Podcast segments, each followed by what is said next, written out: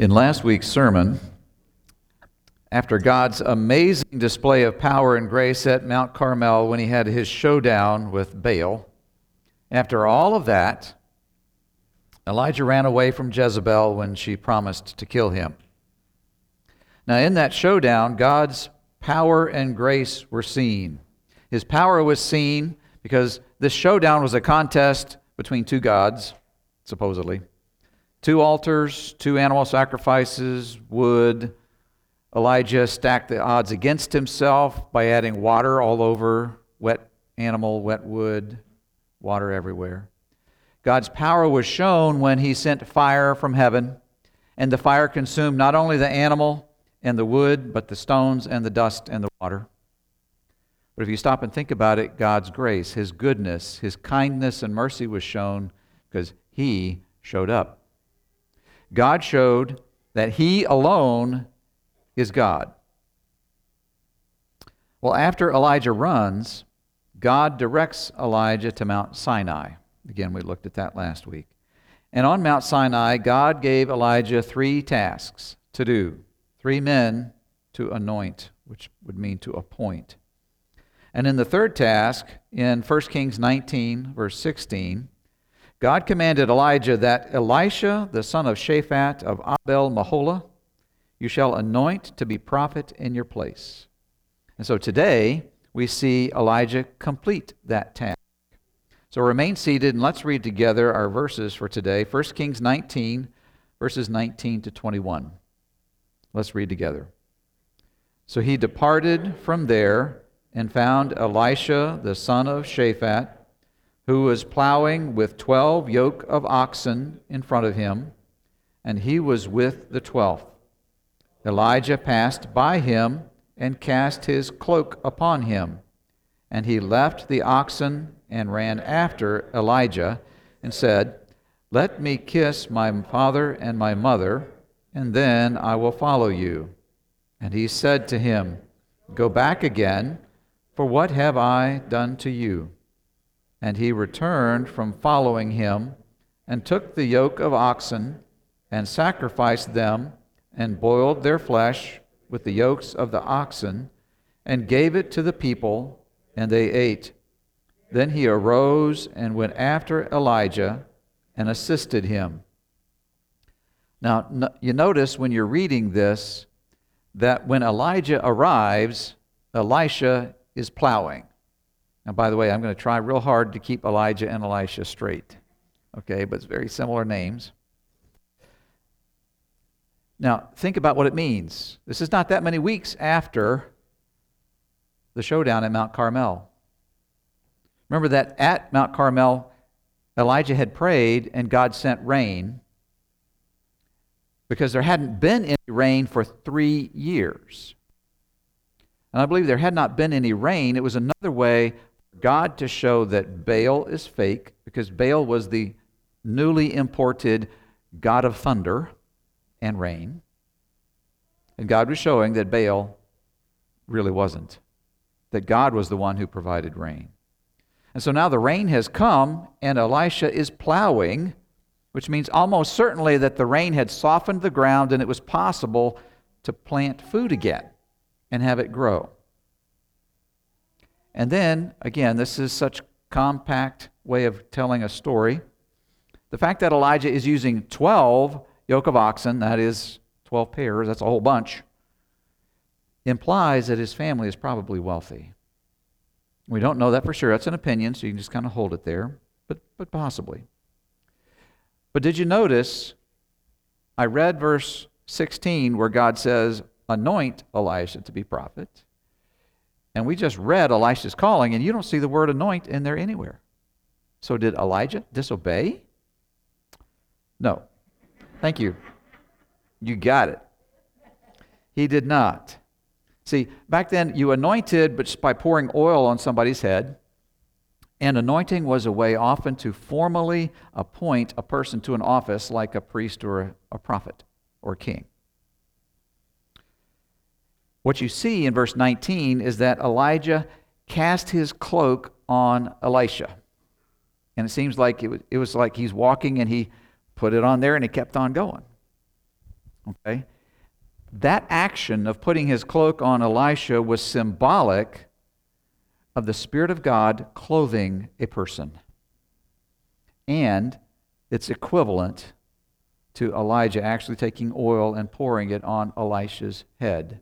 Let me give you two other scriptures that help us see a little bit more about this idea of the Spirit clothing. In 2 Chronicles 24, verse 20, the Spirit of God clothed Zechariah, the son of Jehoiada, the priest, and he stood above the people and said to them, Thus says God, why do you break the commandments of the Lord? If you don't catch this, that's an accusation. So that you cannot prosper. Because you have forsaken the Lord, he has forsaken you. So here's this man standing up to speak. Now, sometimes people think that when the Spirit of God spoke through a man or had him write, that he was just a mouthpiece. He's saying words and he has no idea what he's saying. Or as he's writing, he has no idea what he's writing. And that is the totally wrong way of looking at this. God's Spirit clothes Zechariah, comes on him. God's Spirit enables Zechariah to see the situation, to see the people and what they're doing. God enables, God gives him the heart to care for the people and then to speak to them and though the words come from God, they also come from Zechariah. So as he speaks. Second example is in the New Testament, Romans 13, verse 14. And it's a command to us. But put on Lord Jesus Christ and make no provision for the flesh to gratify its desires. Here, this phrase put on is similar to being clothed with the Spirit. It's a spiritual action that we are to do. We're to respond. Just like Jesse changed the song. God, you called and I answered. God calls us and we respond. He says, Put on Jesus. We spiritually say, All right, I want to become more like Jesus. Now, you look at the verses that we just read with Elisha and Elijah, and it is clear that Elisha understood Elijah's actions. Okay, he runs after him and says, I got the idea. I'm going to follow you. Let me go say goodbye to my parents. And in verse 21, Elisha follows Elijah and serves him. So Elisha clearly understands he is being called. And that this calling means he is going to leave his family. If you stop and think about that, his family has very likely been his security. Where he's been, where he's spent his time. It's what he's familiar with. And he's being called to leave that.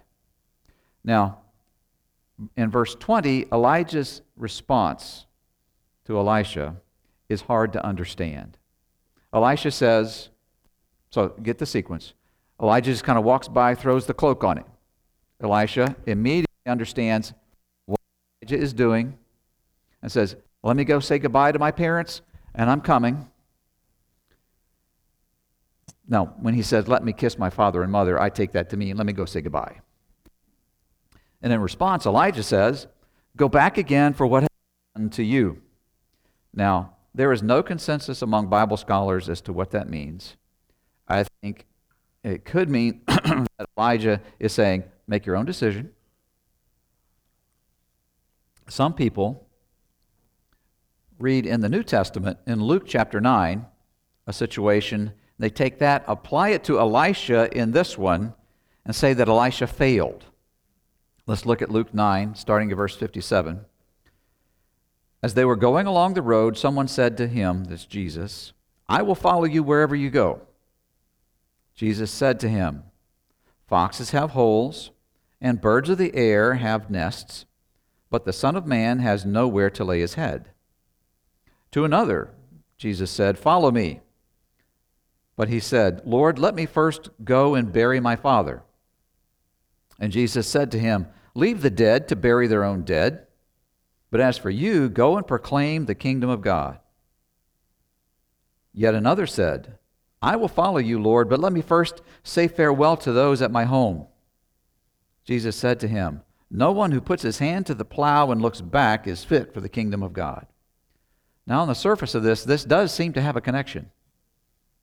And it does sort of, but not what you think. This is also not easy to understand because Jesus replies using figurative language. He talks about foxes of the, you know, foxes have holes, birds of the air, no one who puts his hand to the plow. So there's three men. I want to look at the last two. In verse 59, the, the second man says, I'll follow you, Jesus. Let me go bury my father. And on the face of it, in our culture, we look at Jesus' response. We're kind of assuming that his, this man's father is either dead or very close to death. And we think, my goodness, Jesus is being so unfeeling. Okay, so harsh. What is he doing? Well, if you understand the culture, you'll realize it is not reasonable at all to assume that that man's father had just died, that died that day. You see, in that culture, when a person died, if at all possible, they were buried the day they died.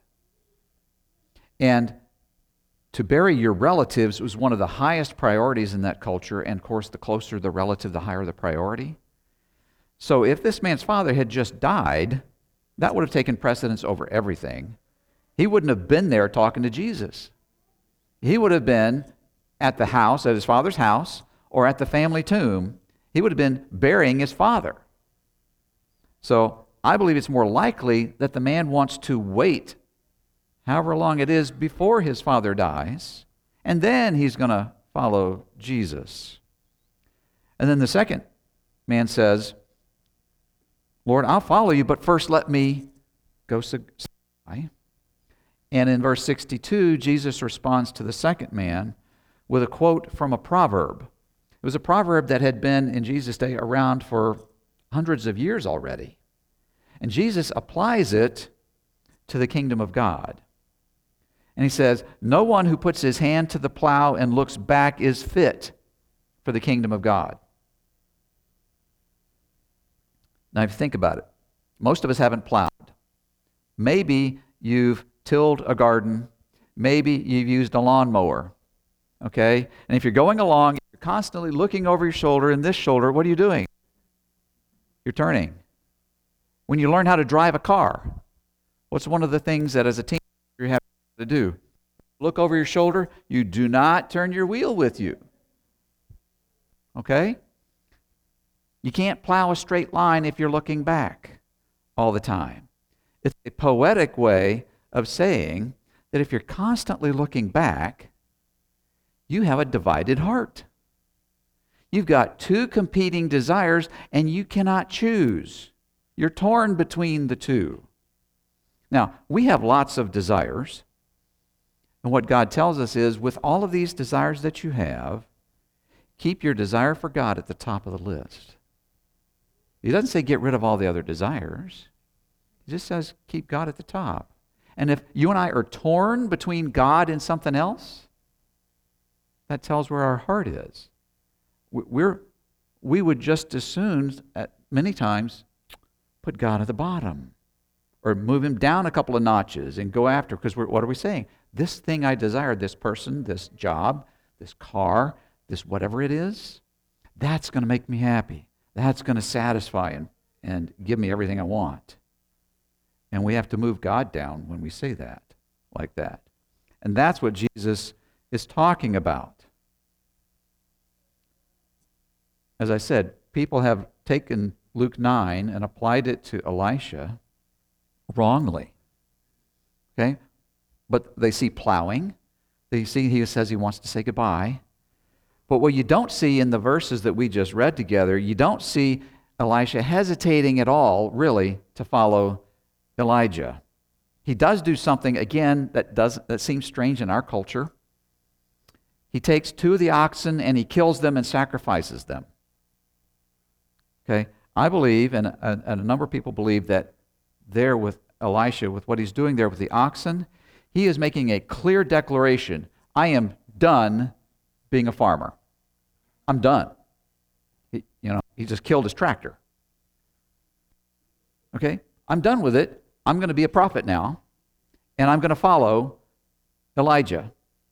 And that's what he does. We read Elisha follows Elijah, and he assisted him. That's a nice way of saying he served him. Now, think about this.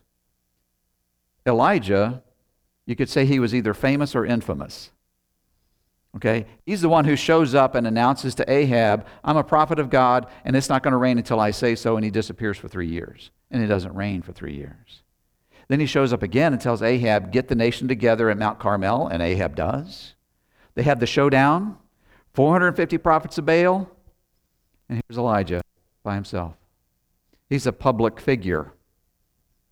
Okay? When Elisha becomes a prophet, he does not immediately become a public figure. He does not immediately become famous. He serves. Now, there are some insights that we can get from looking at this short passage.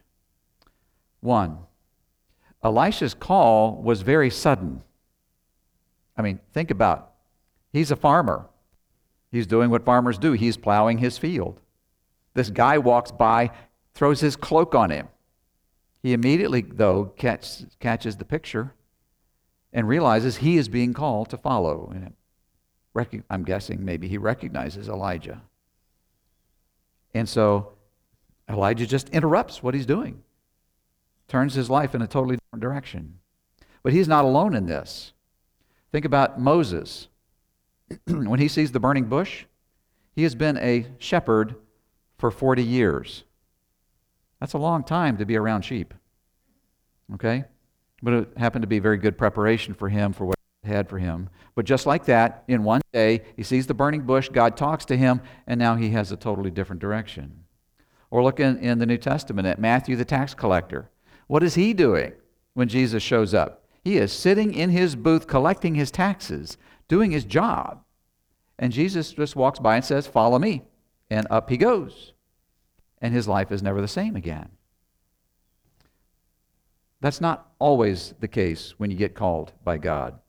For many people, the calling develops more slowly, develops over time.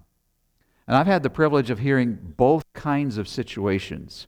Being a pastor and being part of our presbytery, our presbytery examines men when they're either applying to be ordained as a pastor or coming in to take the, the pastor position of a church. And one of the things they do is they share how God called them to become a pastor. And for a few of them, they will have a story kind of like Elisha.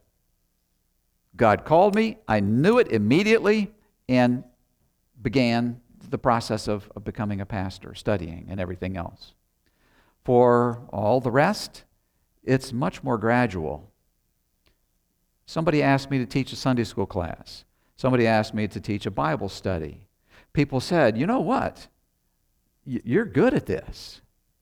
Somebody asked him to work with the youth ministry or some other group. And over time, it became clear to them that God was actually calling them to become a pastor. Another insight when Elijah comes by and puts his cloak on Elisha, and Elisha recognizes it and he begins to follow Elijah, Elijah ends up being around for a good while longer. And Elisha becomes the spiritual son, if you want to say, of Elijah. Elijah mentors him, I believe. So here's the question Has someone invested in your spiritual life like this? Can you say, I am someone else's spiritual son or daughter? I can. I can think of several people that God used in my life at a very critical time to speak God's word, to, to challenge, to just be themselves as God was working in their lives with me, and God used that.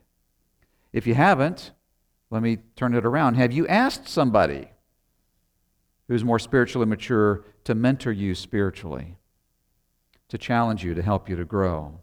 And then on the flip side, have you invested yourself in somebody else's spiritual life? Now, it doesn't have to be just um, teacher student kind of a thing, it can also be peer to peer. Okay, but this is part of one anothering, it's part of living side by side. And if, there, if you're not in that situation, pray whether it's you want to be giving or receiving or both, and pray and see what God does and who He brings into your life in what situation that you can have. Here's another insight Elijah comes along and gets with Elisha because Elisha is going to end up taking over for Elijah. God's plan is bigger than any one person. I mean, just think with me for a minute. In the Old Testament, the people and the groups that God used to, to fulfill his promise for Jesus to come. Start with Father Abraham, Bob. Father Abraham was a father, Isaac, Jacob, Joseph. Then, 400 years later, Moses, Joshua, a whole group of people called the judges, another group of people called the prophets, and then you've got kings, both good and bad, that God used throughout Old Testament history to prepare the way to continue the people on so that Jesus comes. Now, if God only calls Old Testament prophets and in the New Testament, New Testament disciples and pastors and missionaries today, is nice information for you, but that's all it is. Because it doesn't apply to you. But God doesn't limit himself to calling just professional clergy. Okay? God calls, there's a sense in which God calls every Christian. As Jesse was saying, God calls us into a relationship, and He also calls us to serve. And when you think about it, that's what God has done all the way through history. He's worked all the way through history with different people, and He will continue to do so. And what's so amazing is that God chooses to use people like you and me. And He calls us to participate in His work, His plan, His kingdom, and people's lives. So let's take a minute and talk about this call that God gives us. God calls us to serve. He calls us to serve in whatever capacity or position God puts us in. And we're going to talk, I'm talk a minute about the different kinds of capacities and positions, but in any of them, God calls us to live all of life under His provision, meaning we look to God to provide. We follow God's commands on how He calls us to live, because He calls us to live in relationships. He calls us in this to depend upon Him, to delight in Him. It's not just work, is to recognize God's goodness. And we heard, we've already heard today in prayers and other comments, references back to remembering God's goodness to us. And then God also calls us to talk to Him as we go all through life.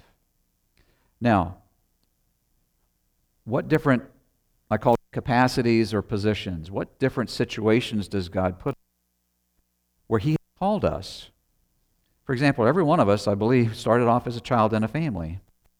God put us in that family. I think most of us have students or are students to prepare for life. God has a direction for you. God's given you particular talents and abilities. God gives you particular experiences, all to prepare you and to, to, for you to interact with people. God calls some to be a husband and wife, or father or mother, as far as work, maybe God calls you to work at home, maybe in an office, maybe it's profession, maybe it's the military. God calls you to particular church, church family. God puts you in particular neighborhoods and gives you particular friendships. None of those are accidents. None of those are just coincidences. God has called us to these because He, he has people he wants us to be connected with, to both receive from and to give to. And here's a promise God provides everything that we need for what he calls us to do. Provides everything that we need. Now, some, especially today, might ask the question the authority to call us? And the short answer is yes, he does. God can call us to his service because God has a claim on our lives, more than one actually. First, He's our Creator, He made every one of us. And for every Christian, He's our rescuer as well. And when it comes to our priorities, God calls us to love Him above everything else. We just were looking at the second commandment. The first one is, You shall before me.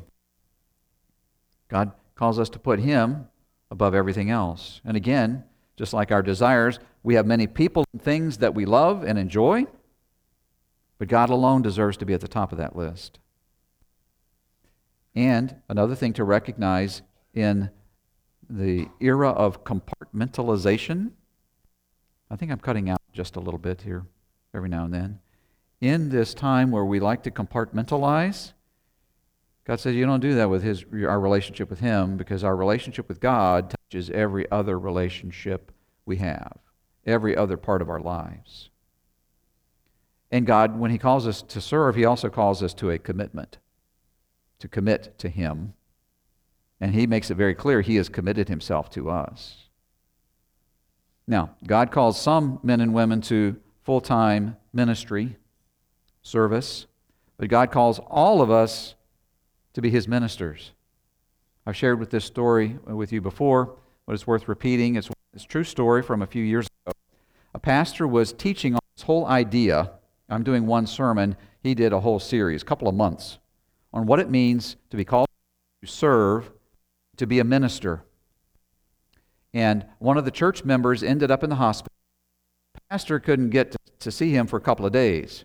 So he went to the hospital and he goes up to the, to the desk says, I'm here to see so and so. Uh huh, okay. And what's your relationship? I'm his pastor, I'm a minister. And they look at him. Say, Do you know how many people have come in the last two days to visit this guy? And every one of them said, I'm his minister. How many ministers does your church have? And he stood back and smiled because he saw people were getting the idea that we are called to serve others. We're called to be ministers. And this calling includes sharing God's word with the people around us. So we are to speak God's word to others. We're to speak it appropriately, which means there are times when it is not the right time to speak God's truth directly to somebody. But then there's also a way in which to think about a way to, to say what you're doing, saying in a way they will understand. So we are to speak it, but here's the other part. And we, some people are, are much easier for them to speak God's word to others and to share it. Be witnesses to God's work in our lives. But here's a thought that I think actually can help us whether we're talking about speaking God's word or just sharing with others and witnessing of who God is in our lives. If you and I are talking to God every day, then it's going to be a whole lot more natural for us to talk about God with others. But if you're like me, as I was growing up, grew up in the church, I would. Sorry, let's just go to the uh, podium mic only. I would talk to God when I prayed at a meal, when I had my devotions.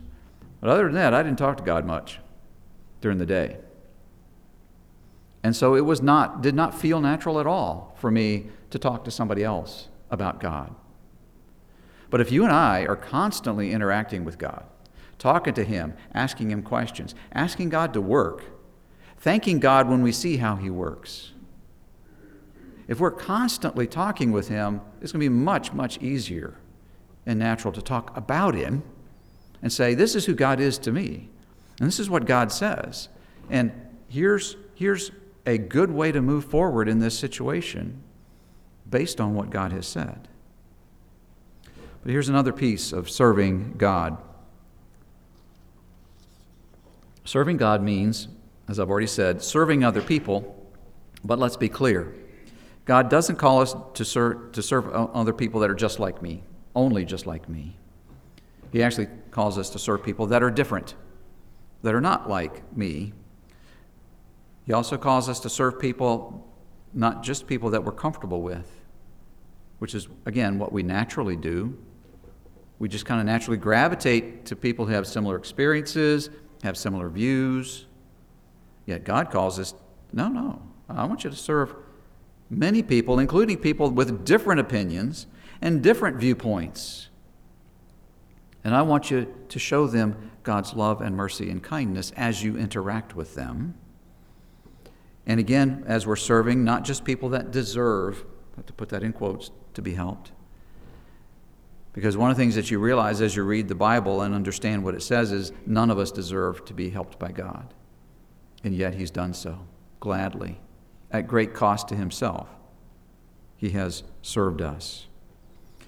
And we're not deserving of it because we're sinful, broken people in a broken world. And so all the other people, both the ones that we like and are like us, and the ones that we don't like that are not like us, all of us are broken people. And if you feel kind of overwhelmed with this idea that God calls us to get involved with other people and to serve, recognize He doesn't call us to serve alone, that is, in our own strength. Most often, He doesn't call us to serve alone, it's with other people. And you have opportunities like summer Bible camp and other, other situations with neighbors and, and family where it doesn't have to be just you. But even if it is just you for the time, you're not alone. And I'm not alone because God is with us. And God gives us what we need. We need God's grace and His provision every moment of every day. And God abundantly gives us everything that we need. Let's pray. Lord, we thank you. First, we thank you for calling us into a relationship with you, calling us to be your children, making it possible, doing everything needed for us to become your children. And then you call us to partner with you, to serve alongside, to serve under you, under your direction in people's lives. You use us as your hands and feet, you use us to speak to others to care for others. Lord, we thank you for including us and making us a part of your plan. And thank you for your promise that you give us everything that we need as we walk through all these different situations. Thank you that, that we have life and hope in Jesus. And we pray this in Jesus' name. Amen. Let's respond with a song. Please stand.